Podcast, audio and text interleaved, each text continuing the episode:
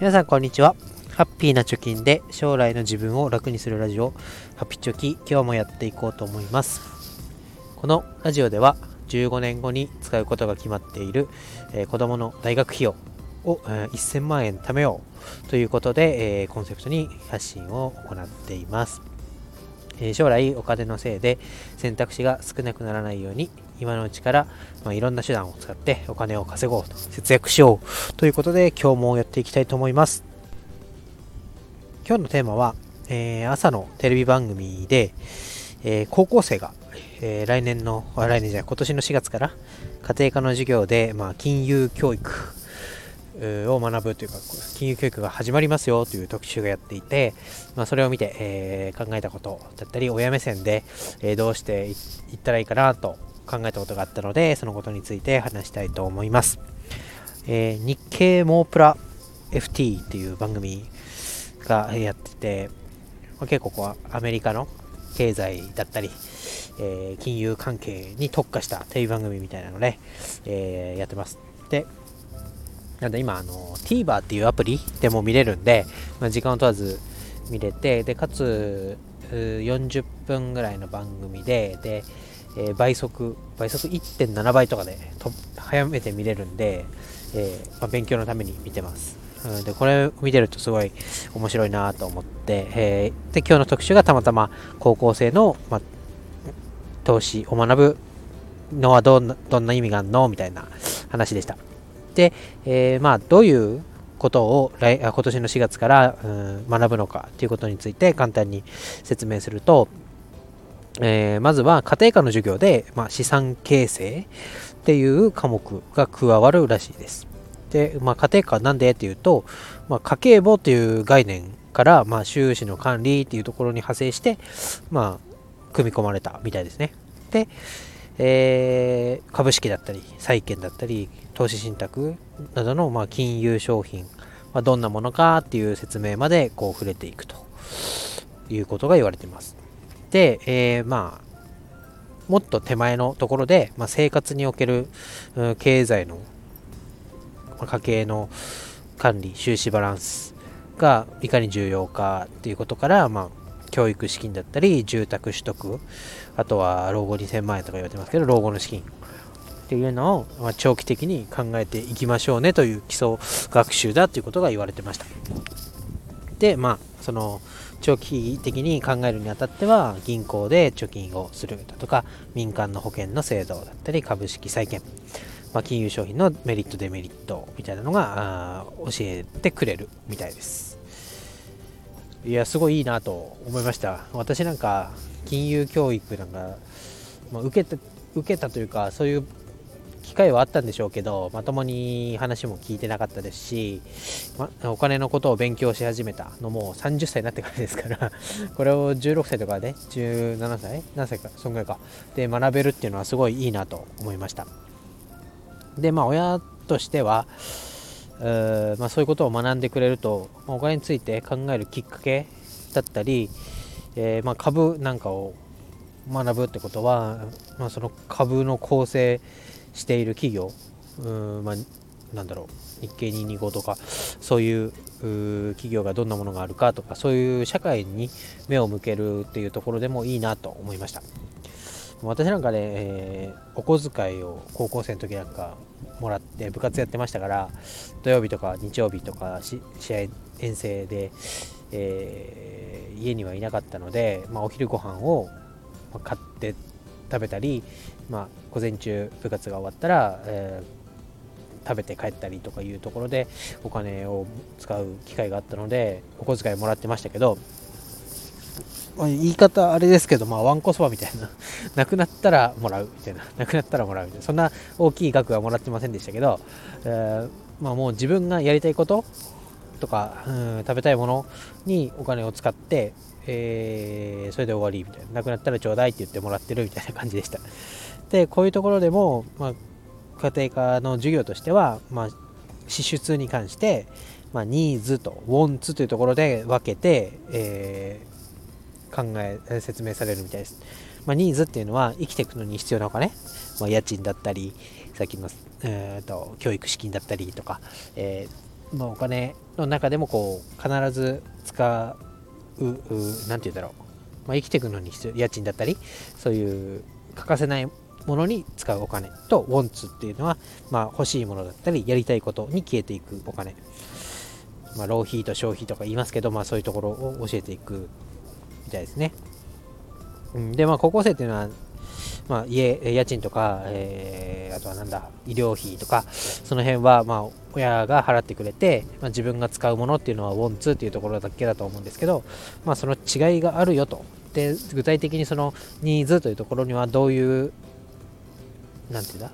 用途があって、いくらぐらいかかるっていうところまで教えてもらえると、まあ、まあ、親のありがたみがわかるんじゃないかなと。一人暮らしをね、大学の時にして初めてこう、お金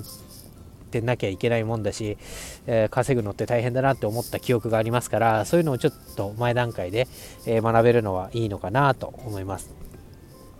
で、えー、同時に、えー、来年の4月から何が行われるかというと成人の年齢が引き下げられるということも言ってました。で成人が18歳になるんですね。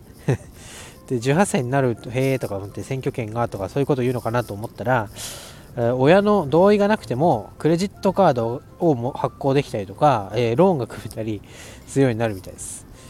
で、まあ、結婚も、まあ、男女とも18歳になるとかね、えー、いろいろあるみたいですけど、クレジットカードをね、親の許可なしに、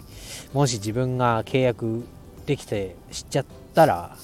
いや、もう大変なことになったんじゃないかなって 思いますよね。もう魔法のカードですからね。うん、なんかこういうところも、まあ、なんだろう、法律上できるってことなんでそれに備えて、えー、守りのお金と守りの投資とか攻めの投資とか金融教育でも言われますけど、まあ、詐欺とかね、えー、まあ、自分が使いすぎてたらまあしょうがない勉強だみたいなところで割り切れるかもしれないですけど、まあ、トラブルに巻き込まれたとかねなんかマルチ商法に引っかかっちゃったとか友達を巻き込んでお金を出し合ってなんかやったら実は詐欺だったみたいなところがうん知らず知らずのうちにこう巻き込まれたりすると大変だなと、まあ、子供だけで済めばいいですけど当然お金ないと思いますから、えー、親が出ていかなきゃいけない場面も出てくるなと。で、まあ、出ていかないとしても子供がそのなんだ消費者金融でお金借りて工面を自分でしようとしてさらにこう雪だるみの式に借金が膨らんでっちゃったみたいなのが最悪ですから、まあ、親としてはまあそういうことも危険性があるよっていうのは、まあ、まあ、教えるって言ったらおこがましいと思いますけど自分の体験を通して伝えられることっていうのを、まあ、増やしていくだったり伝えられる知識を親自身も持っておくっていうのが、えー、大事なんだろうなと思いました。カードね、欲しかったですよね。大学の時に持っても、すげえなみたいに思いましたけど、まあ、返済に苦しめられるっていうね、地獄も味わいながら、まあ、習うより慣れろだと思いますけど、まあその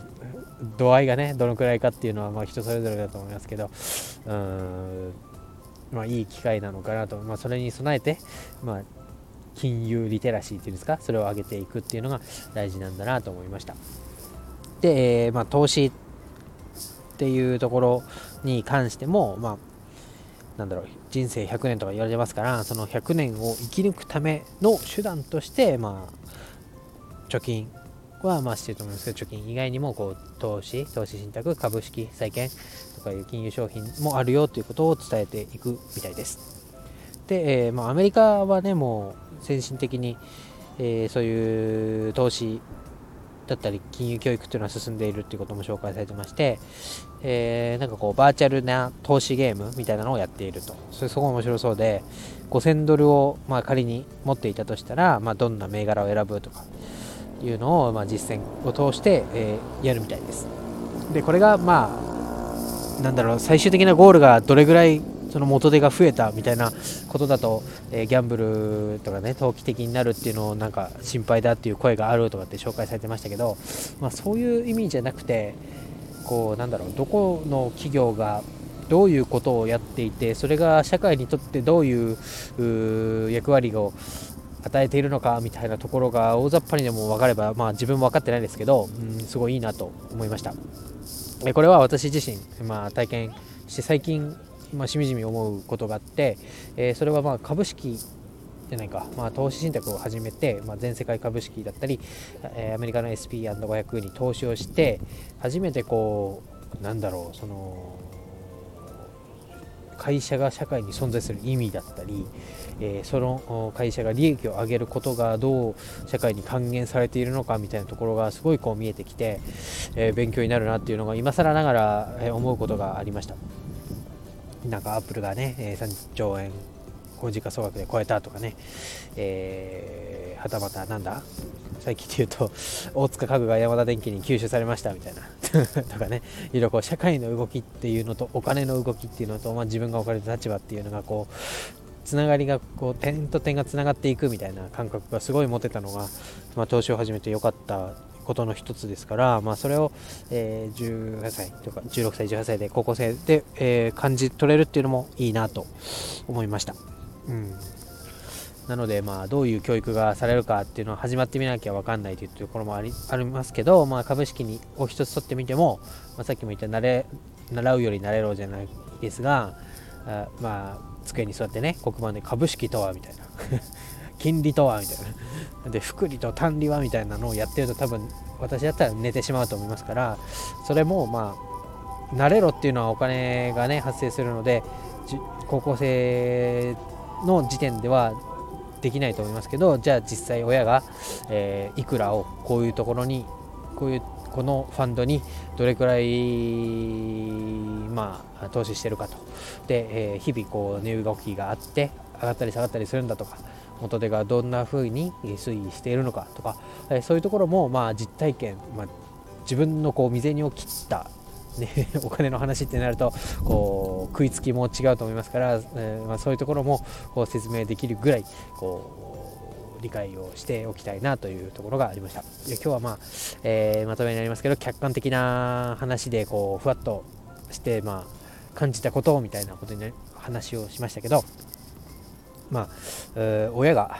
そもそも教育のリテラシー、教育じゃない、金融のリテラシーがなければ、子供に伝えられるものもないと思いますし、逆にこう子供がね、学校で習ってきたことを親は何もやってねえじゃんってなると、こう、親の信頼というか、あの、存在意義みたいなのもね、揺らぎますから、高校生でこう、いらねえよって思われたらね、もうそこから一生続いてね、自分の老後もどうなるかみたいな、ね、ところも、えー、考えながら、まあ、やれることはやっておいた方がいいんじゃないかなと思ったので、今日はお話しさせてもらいました。えー、今日は以上になります。じゃあね。